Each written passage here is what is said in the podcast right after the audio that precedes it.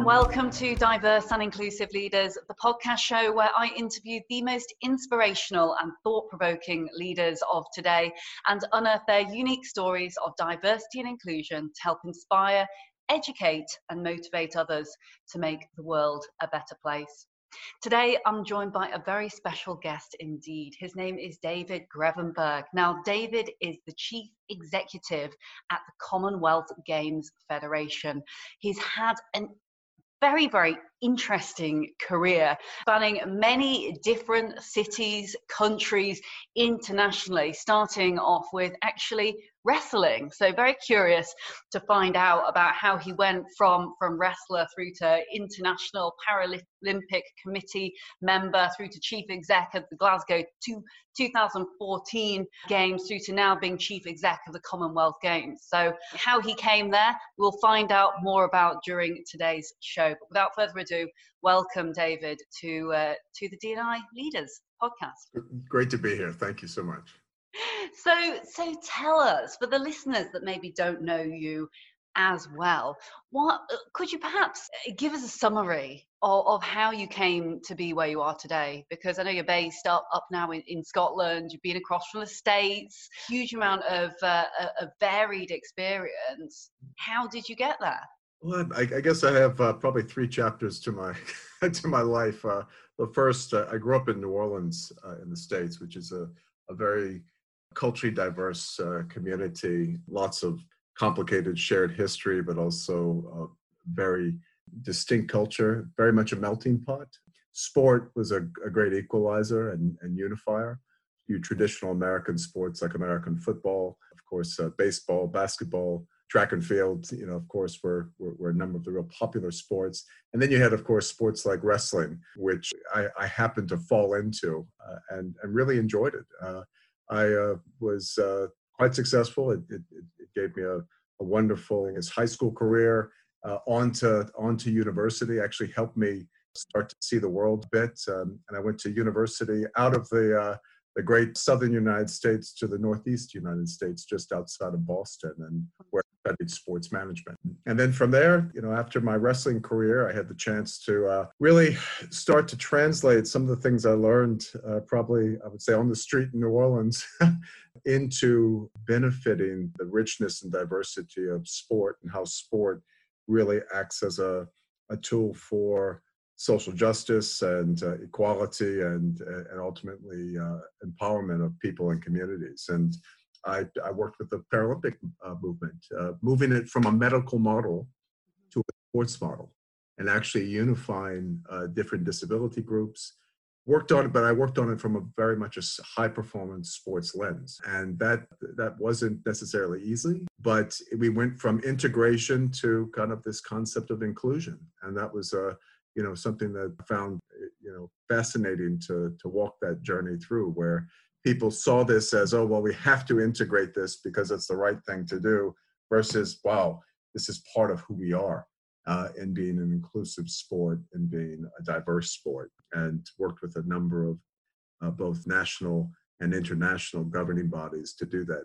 In 1999 after doing that for a while on the stateside through uh, Atlanta, Nagano, and in the lead up to, to Sydney. I was actually hired as one of the first staff members of the professional headquarters at the International Paralympic Committee in Germany. And so I moved to Germany. And as the capital was moving from Bonn uh, back to Berlin, we, we had the privilege of opening up the first world headquarters for the uh, for the IPC there, and I was uh, their sports director for almost 11 years and had the privilege of working both in development programs, but also delivering major sport events like world championships and obviously the Paralympic Games, the relationship with the International Olympic Committee and the and and, and the broader uh, mainstreaming of Paralympic sport was part of that journey. And I found the Commonwealth Games as part of one of many events we were working with. Um, and the Commonwealth Games took a very particular uh, approach which was this inclusive agenda. And so, which led me to, after those 11 years, on to Glasgow 2014, where I was the chief executive. So I got to put all my theory into practice and realize the challenge of being the chief executive of an organizing committee. And, and then uh, after the success of Glasgow, ended up taking over the, the reins for the Commonwealth Games Federation. So essentially, I'm an American uh, who who has become an avid supporter of the Commonwealth and is trying to push this from just being a designation by history or geography to really being a movement for social change. Where that's where I am today. Wow. And David, I love how genuinely passionate you are about diversity and inclusion. And I know you didn't mention it there, but you sit on a number of different advisory boards. I mean, you formerly, you've been president for, for Wrestle Like a Girl, which I'm really looking forward to hearing more about that. And then advising as well the Queen's Commonwealth Trust through to doing governance as a committee member for sport and human rights. And, you know, I guess part of that clearly is because of the wealth of international experience that you've had, but also the genuine passion rather that you have for, for inclusivity, which I would love to, to, to know a little bit more about and share with our listeners, but also to rewind the clock a little bit because actually you've had a huge amount of lived experience from growing up in America and having almost, as we discussed prior to the podcast, this almost this reverse piece where you were only white guy in in many blocks of of a very kind of black community. Yeah, you know, I think I think New Orleans is uh, 85%, or when I was growing up, 85% African American yet no one liked to talk about the reason why that was the case. And uh, and there was a huge white flight during the 60s and the in the 70s when I was uh, when I was growing up, where people left the city and went out to the suburbs to to really avoid the racial tension. And so there was a lot of elements that was just this backdrop to my my youth. Um, it really wasn't I wasn't that obvious of the difference. it wasn't that blatant until I became a, a, teenager when I was about 12 years old, um, and I really realized and started to recognize, uh, as me being a white kid, uh, that I had privilege and that uh, and what understanding what white privilege really was, and also understanding you know the, the, the failure to address the past and to actually acknowledge some of the atrocities and so forth of, uh, of slavery and, uh, uh, and, and really embrace, you know, that the, difficulty of uh, truth and reconciliation. It was actually holding back our community. You know, we wanted to talk about all the wonderful good things that we love and appreciate in food and music and, and culture, but we don't want to talk about, you know, the, the really painful aspects in terms of people's identity and belonging and, and those types of things. And it became, you know, and I realized that you know, I was a, I was a part of the system. And so I've, I've been recovering from, from that in some ways my entire life. And, and the more I travel, the more I've gone on the world, the more fortunate uh, I feel in having perspectives that I do have from the environment that I grew up in. It makes me appreciate my home city of New Orleans that much more. Still a lot to do, but I, I, I do have a, certain perspective and a certain angle that uh, is fairly distinct because of those lived experiences. And you know, essentially, I said, you know, whether whether it's racism, whether it's issues around religious sectarianism, you know, all of these isms have common common uh, common roots and common factors. And you know, I've I've had, as I've said, I've had the the opportunity to to travel the world, work uh, in, in a number of diverse places, and as you do that I've, I've realized how small the world really is. It's you know we're, we're only as different or disabled or marginalized as the way we treat each other and the way and the environments that we create. And i think those are you know those are you know when i started working for the paralympics uh, and the and the paralympic sports movement you know I, what i the way i approached the work there was you know well let's treat people as people regardless of their diversity, we're all people. And at the same point, and, and respect people's rights, respect people's uh, diversity and their, their, their, their identity, but at the same time, create environments that, that people can easily adapt to, whether that's physical uh, adaptation, social adaptation, or style and spirit. And so it, you know, and that takes a lot of soul searching, a lot of honesty, a lot of openness and uh, you know, at the end of the day i, I think it, it, really it uh, takes courage it takes courage to be vulnerable in that space. So I, I see myself now in the work that i do from where i came from as a facilitator of these courageous conversations. And i've got a wonderful platform and medium that is sport.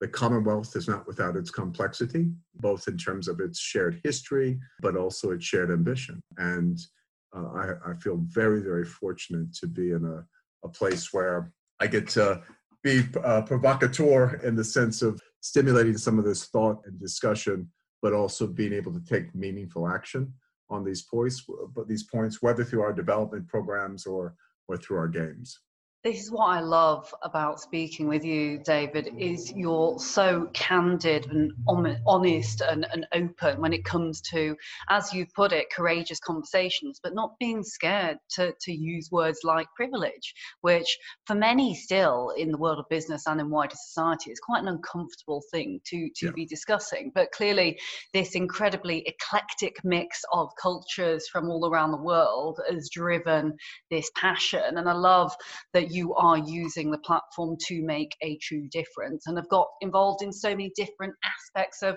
diversity and inclusion and belonging because ultimately i still do think there is some individuals and businesses that when they think of diversity they, they presume immediately that must be um, that we're talking about race or we're talking about gender, but actually, there's so many other wonderful things that make up DNI and B holistically invisible diversities, mental health, social mobility, education and background Absolutely. and such that it's great to actually put them all together in a melting pot and look at the juxtaposition between all of them and as you said you know this we're in a testing time right now but uh, we are all, we are all humans at the end of the day we're all flesh and blood we all have beating right. hearts and so we must recognize the similarities as well as those differences yeah I, I, and that's you know I, I think that whatever your profession you know whether you work in the public sector the private sector the third sector you know i think we have worked in wonderful patriarchies, wonderful hierarchies.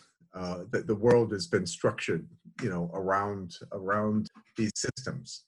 But what the emergence over the past several years of digital infrastructure, digital connectivity has made the world more informed, better informed, better connected, in some places further apart because it's forced mm-hmm. uh, have greater uh, accountability in some cases, public accountability.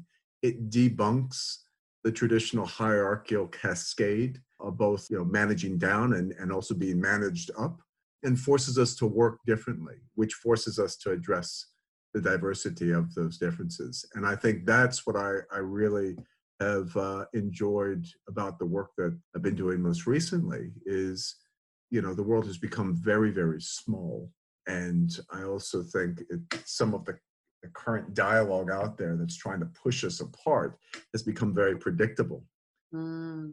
and uh, i like to challenge challenge that and and really uh, hopefully create a culture where people are able to be innovative um, able to take risks but also able to have really positive impact and that is everyone seeking to to work with sincerity that in, in a style that is appropriate to them. You get the best out of that.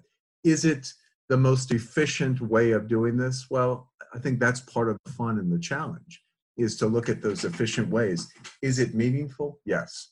You can get the best out of people when you have meaning uh, and you have purpose and you have and you have positive impact and when you do that in a collective way, in a communal way, it's really, really positive. And especially, and when you have it, you know, when you have it with rich diversity, I think it, I think it acts, acts as a multiplier. I mean, I've seen amazing, amazing difference in working with a board now of 47, 48% female representation opposed to a board with 6% female representation and just how that changes the dynamic. I, I sat on a board uh, of uh, Wrestle Like a Girl where I was uh, the only non-female on the on, on, the board, and that was a fantastic experience as as as well. And uh, you know, we we were pushing the the agenda of I would say the the the the, uh, the enemy of feminism is not men.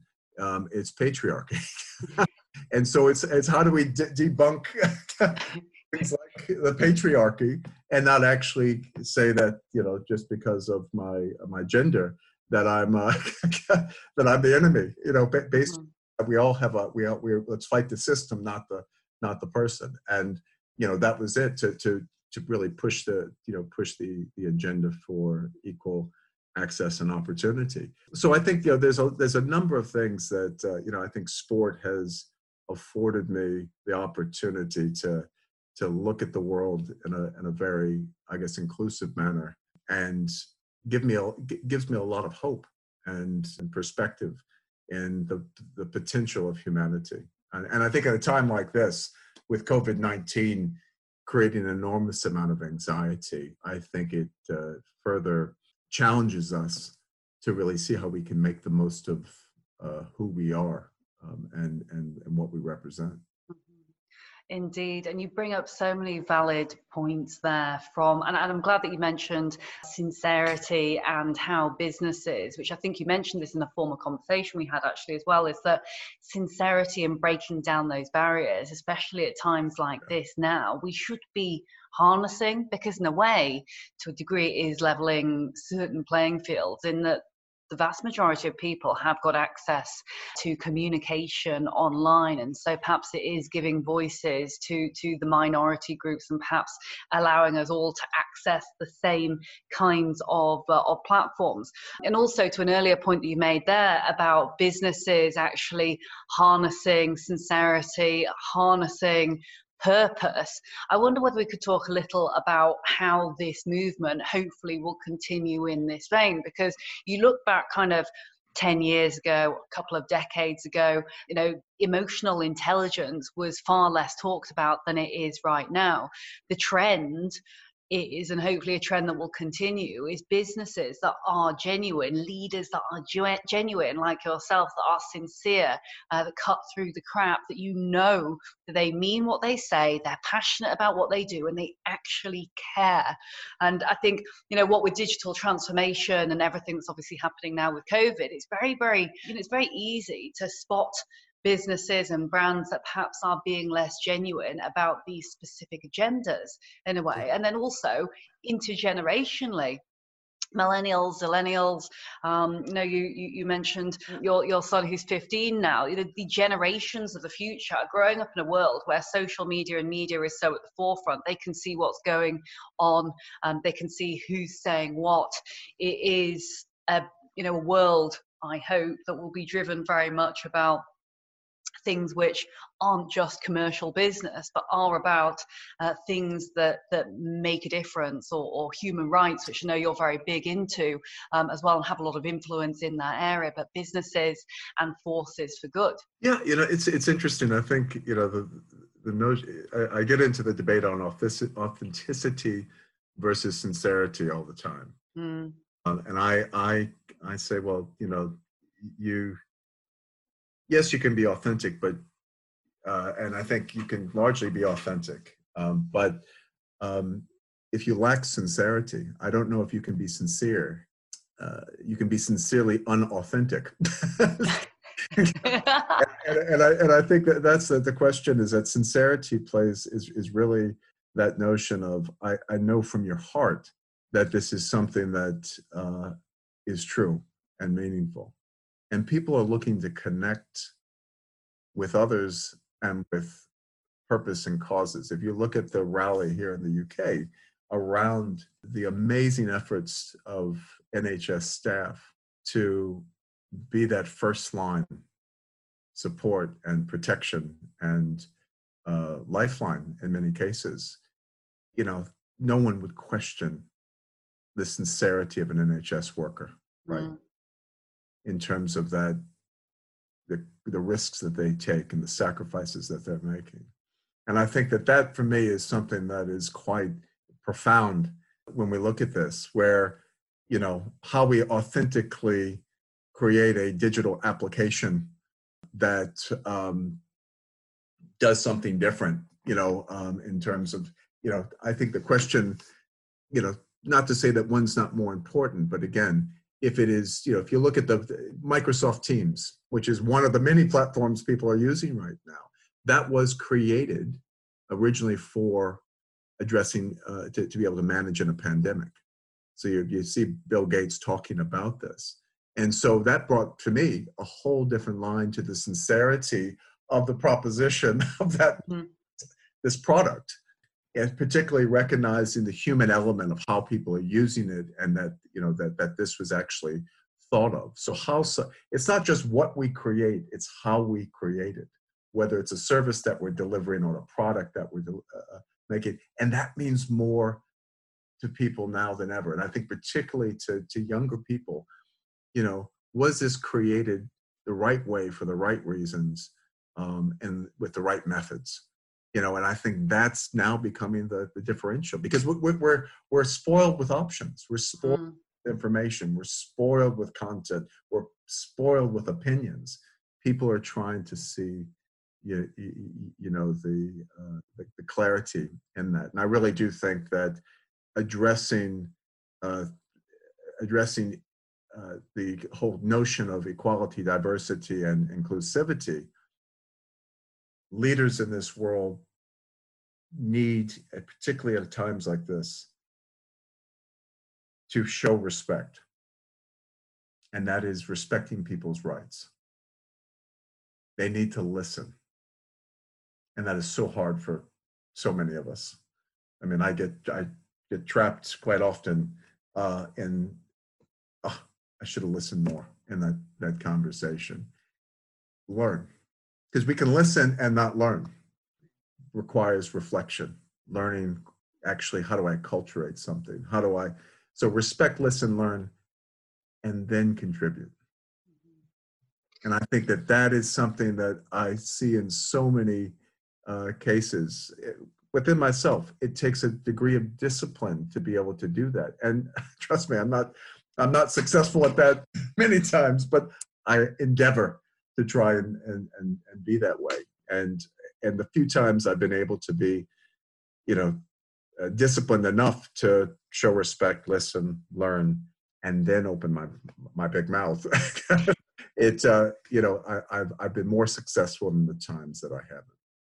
I end up putting my foot in my mouth. so, well, I, I, love the humility that, that, that you show, but I absolutely agree. Respecting, listening, and, and learning, and doing our absolute best to be conscious of, of treating all as equally as we possibly can is absolutely key. But it's also important to recognize that we all do have biases. It's a natural human thing. And so, I mean, I know there's been a lot of talk about unconscious bias training. Does it work? Does it not work, etc. But I think ultimately recognizing that we do naturally have those biases, and then just learning to, as you said, stop, listen, learn, consider, before yeah. then perhaps reacting is uh, is the best and most inclusive way way to go and you, you, talk obviously there about respect and rights and such like and i know that you've done a lot of work when it comes to human rights both yes. in the public and private and also the third sector. And I, I wondered again whether we might be able to talk a little about this because i think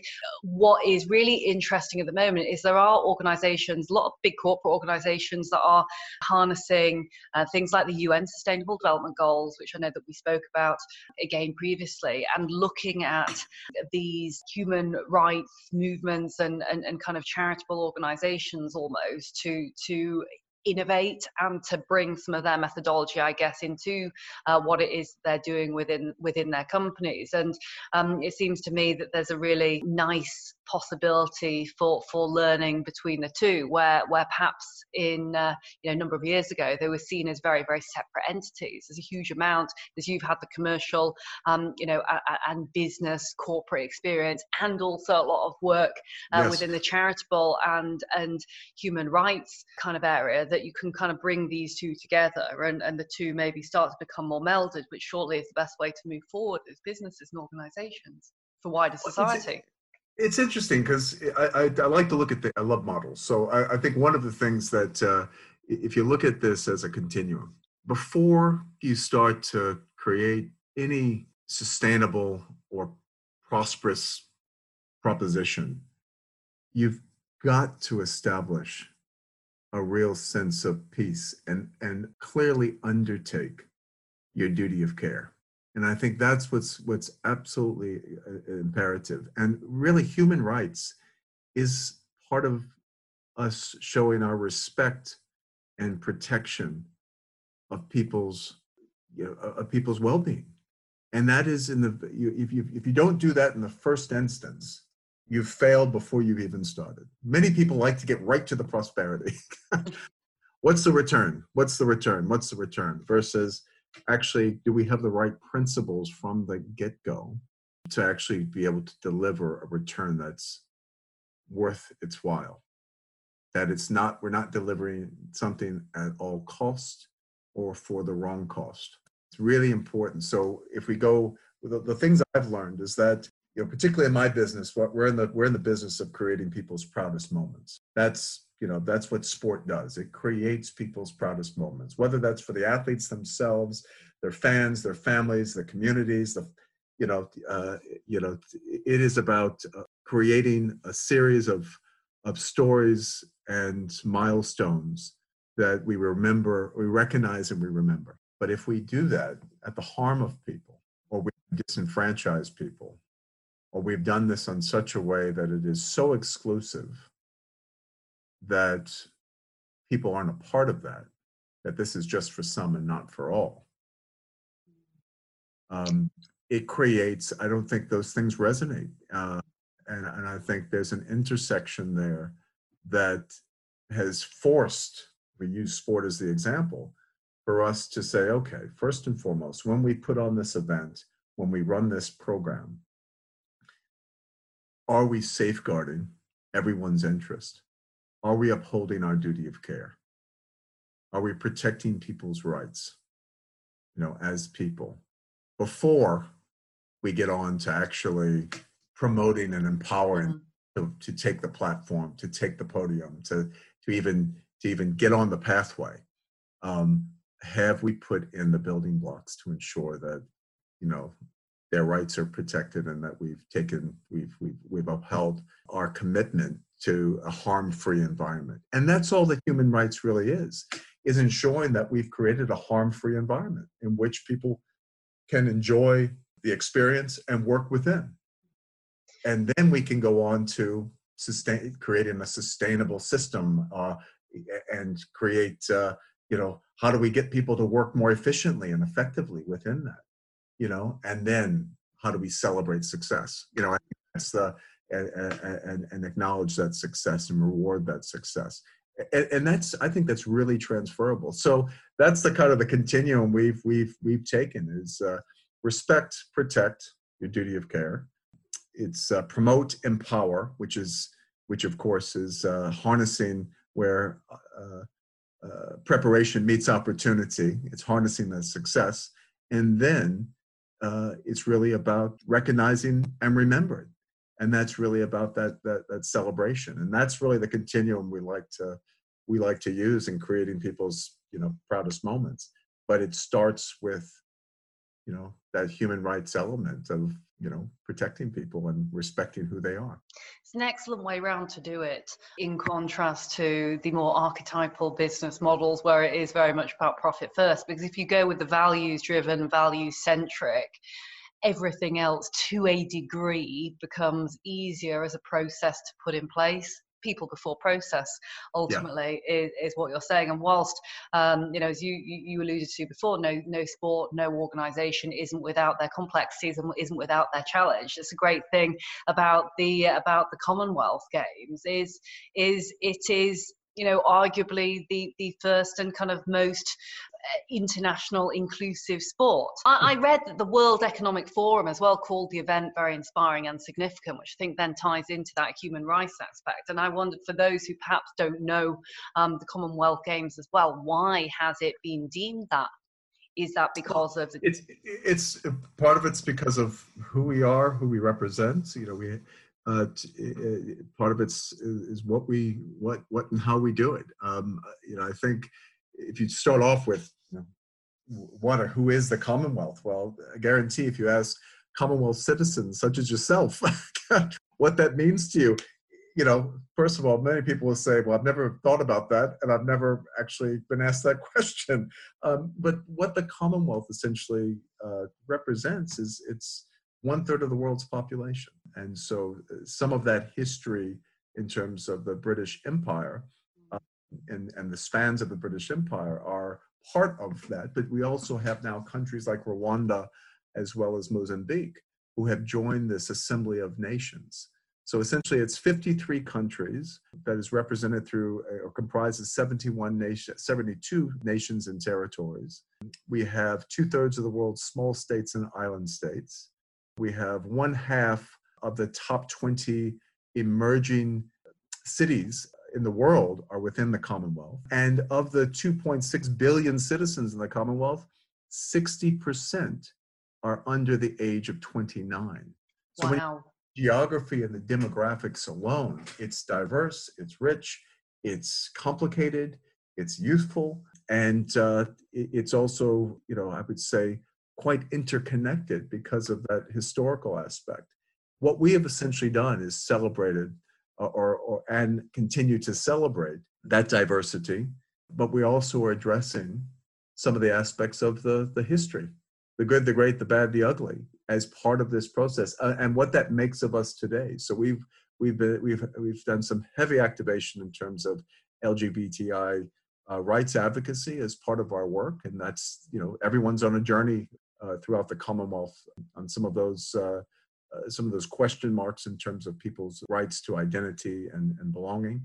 We, we deal uh, with issues around Indigenous reconciliation, We've worked on child rights issues and the promotion of child rights and uh, child safeguarding as well as ch- children's empowerment. We, we partnered with UNICEF, for example, in, in Glasgow and, and raised 6.5 million pounds during our opening ceremony uh, wow. uh, to benefit children in 53 countries. Uh, 11.7 million children benefited from uh, those programs following Glasgow from 2014 to 2018. So we use the games as a platform, and you know it's also an elite sporting event.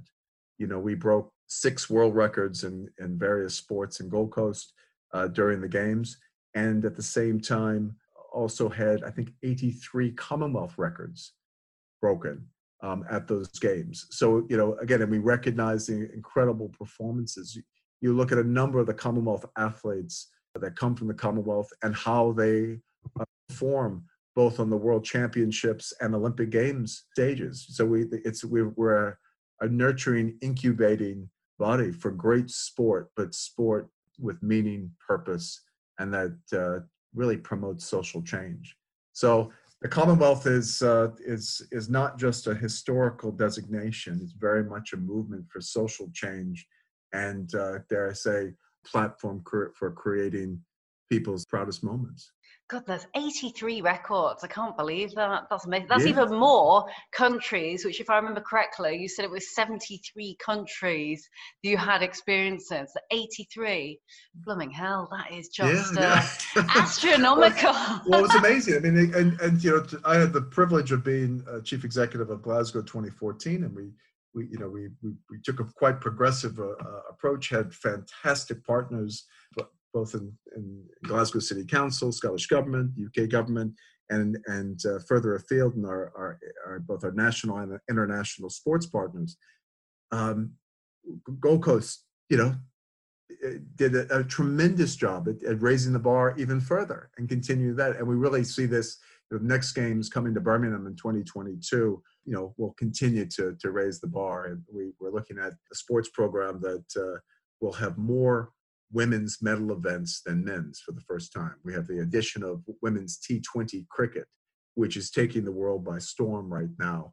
We have inclusion of beach volleyball and a number of other uh, sports, which will make its made its debut in Gold Coast and will continue continue on. Uh, we have just you know amazing success of netball and, and rugby sevens and uh, you know of course the athletics and and swimming are always uh, fantastic. So uh, you know, we, we continue to, to push our kind of standard sports property, but with real vigor, meaning, and you know, and, and in a responsible, in a responsible way with a real conscience. Wonderful. Thank you ever so much for sharing. And before we head into uh, into the lightning round, before we run out of time for for today, um, I wonder for those that are listening in, thinking, "Wow, this is fantastic," and I didn't realise that actually uh, the games included so many different aspects across so many different countries.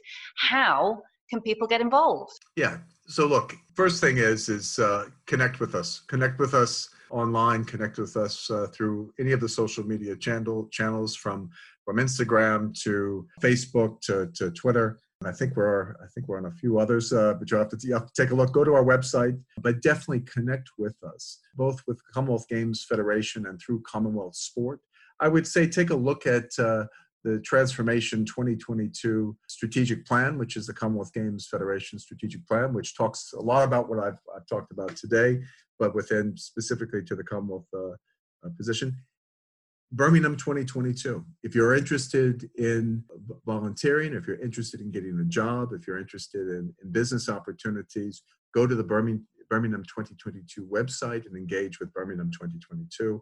You know, we, it, it's going to take it's going to take all hands on deck to make uh, Birmingham 2022 a, a, raging success. And yeah, and obviously, uh, you can once engaged with us, you'll continue on this journey with us, and uh, you know, we'll go uh, from Birmingham 2022 and beyond. So please do connect with us and and also look for some of the great opportunities of how you can get involved. And if you have ideas, send them to us. Info at thecgf.com.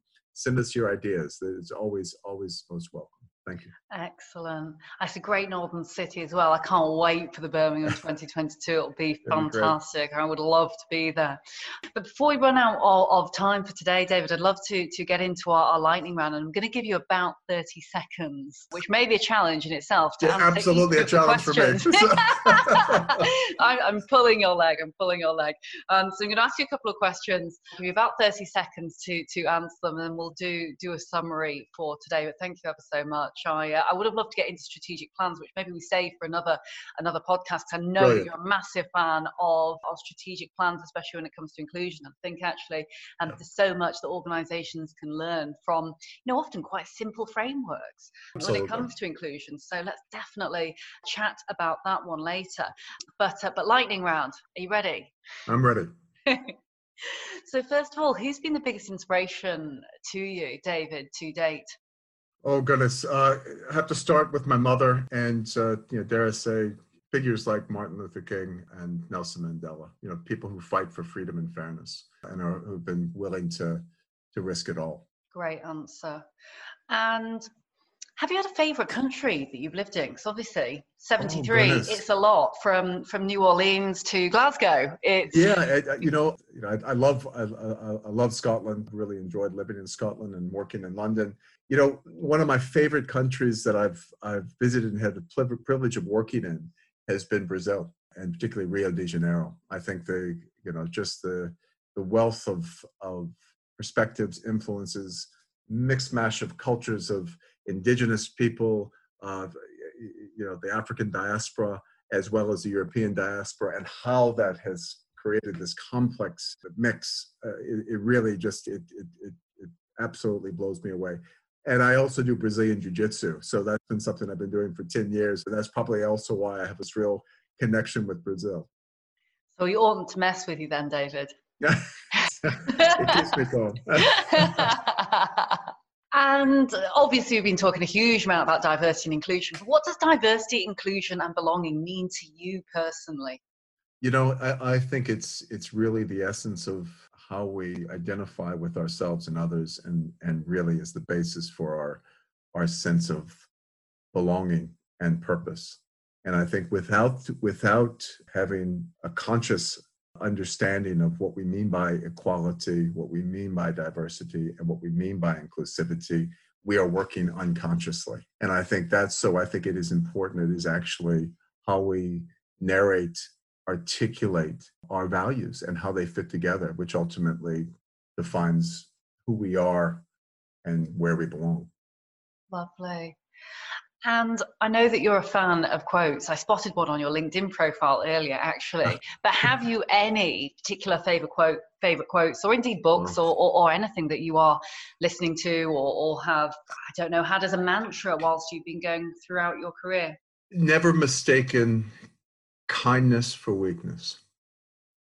That is one that I uh, I've uh, I can't remember if I heard it or or or, or not, but it, uh, where I've heard that from. And then I one that my grandfather gave me years ago, which is uh, respect everyone and fear no one. Those two are, I think, really important, particularly in this time and age. Is that respect everyone but fear fear no one because you should have confidence in in your beliefs and your your sense of self to stand up for what you believe. And then, of course, you know, I think often we've mistaken kindness for weakness. And I always seeking to be kind in the first instance is so critical today, keeping ourselves in check. And don't be critical of others who genuinely may be just being kind. So simple, but so incredibly true. And being kind right now, never has there been a more important time to yeah. to just be kind. Uh, and i love that second one from from your grandfather. I've never i've never heard that one. And fearing no one is i mean we are all equals at the end of the day. And so exactly. so we really should try not to fear to fear anyone. And like you say have that confidence in your self sense of self which actually brings me quite nicely into my very final lightning round question which is if you were to give your younger self advice when you were uh, your, your, younger self back in back in New Orleans, what might you have said to yourself, or indeed, whilst you're mulling that one over, if there's anyone out there thinking, well, that was a great quote, but there's plenty of people I fear. I certainly feared lots of people when I was younger and didn't have a huge amount of confidence. So, for your younger self, and for those who are perhaps, let's say, early on in the career, or there might be at C-suite level, who knows, but actually secretly lack that confidence and that self-belief, what what would you what would you say to them, David? Oh goodness, I think you know it does start with respect. You need to respect your respect yourself before you can respect others. And so I think that that's certainly one thing uh, is to can you self can you have self-respect and can you respect others? And I think that's a that's a that's a really fundamental part of the puzzle. Because uh, then only then can you start to not fear people and see the value that you can contribute and and others. And i think if i were to give myself some advice i think it would be clearly to uh, not always run. Sometimes take time to smell the flowers and and take time to appreciate what you have. I, I, think that that's, you know, I think I, I spend a large portion of my career running from one thing to the next because I thought that that was the way to get ahead. But versus really appreciating along the way what I had achieved and uh, and really reflecting on that. And I, I, I tend to reflect during Christmas time often because it's a it's just a, a time of of, of focus. And I, I, I really do think taking more time to reflect earlier on could have helped me make even better decisions than um, I have. I've I've been very lucky uh, and very fortunate to have a lot of fantastic support through uh, great times and tough times. And uh, I think that's the other thing is is no one does anything alone, and nothing is meaningful if you aren't connected.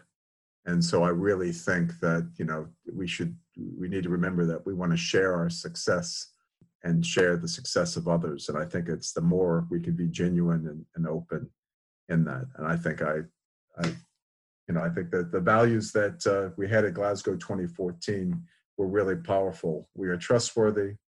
We always seek to raise the bar. We win together and we deliver you know I, I learned that probably those those elements and how that fits together later than I would have liked to. so I probably would tell my something something along that line. tell my something like that or along those lines. That is just fantastic and some really great mantras there to to be able to learn from and I, I, know for a fact that many will have been inspired and educated and motivated as i have been from oh, from listening to you on the podcast today so thank you ever ever so much. And whilst there's been many, many learning points, I'm going to do my best now to just summarize a couple of very key points from today. I'm sure they'll be different for everyone, but certainly for me, I, I think it's been fascinating learning the personal background and actually, you know, the huge amount of multiculturalism that, that you've embraced across all the different different countries. And hopefully people can can take time to observe uh, things and people and, and countries through different lenses because often that is what it takes if you can't sometimes have that lived experience, really trying very, very hard and listening uh, as well as you can to understand other people's points of view, if you don't have that lived experience, is critical because there are, as you alluded to right at the beginning, um, you know, many different historical elements that are still very relevant, and we should be taking those into account when it comes to uh, people's viewpoints and, and people's perception. But also, I, I love the fact that we are talking about things like the games being a platform and a power for good, and I think hopefully that's something that businesses, leaders, and organisations alike can really learn for from. Leaders who are in positions of power and in, in positions of influence should be whichever industry you are in whichever country you are in really harnessing those possibilities for good because you are a role model. Every leader is a role model, I believe, and every leader is setting an example and setting the bar, to use your terminology, for the future generations of leaders and paving the way. And so we must make sure we are harnessing these platforms for good. And as you said, David, making sure that what we're doing are, are strong movements for social change, never more important than it is is now. But finally, the advice that you gave to yourself really fantastic and uh, reflection is key. That really resonated a lot with me because i find myself running or kind of bobbling around a lot of the time thinking oh god what's next? What's next? What's next? Um you know the, the, there's there's few times sometimes to uh, be able to reflect and it is it's like the mountain analogy isn't it? It's very easy to to to look at how far you've got to go to climb up that mountain but actually sometimes stopping smelling the roses and looking at how far you've traveled up that mountain is sometimes the best uh, best that you can do by way of actually deciding the best course up that mountain. So stop and reflect. Make sure you take time for yourself. As you say, if you don't take time for yourself, you don't respect yourself first. It's very hard to give that respect out to others and to to be fearless and fear no one. So thank you ever so much, David. You know, again, it's been a been a true honour to have you here on the show uh, today. Pleasure. Really fabulous in, in, indeed. And for those that, that enjoyed the podcast, and if you haven't managed to write everything down or you haven't managed to get all the website links, don't worry. Everything will be in the show notes at the end of today's show, as always. So you'll be able to check those out. You can check out David's profile. You can check out the websites that he's mentioned and some of the key pieces around human rights and such. As always, my name is Leila McKenzie-Delis. You've been listening to the Diverse and Inclusive Leaders podcast show. We're with you every week, but we're now here two times a week, uh, so twice weekly, to support in times of, of, of difficulty. Um, if you are having a difficult time or if you have been affected by anything at all that was mentioned in today's show, please don't be a stranger. Please do reach out. We are giving away completely free all access membership online, and we have a COVID 19 support hub as well. So you can log on to that for free and hear from many inspiring leaders about what they're going through at the moment with their teams. Visit www.dalglobal.org and we will see you again very soon.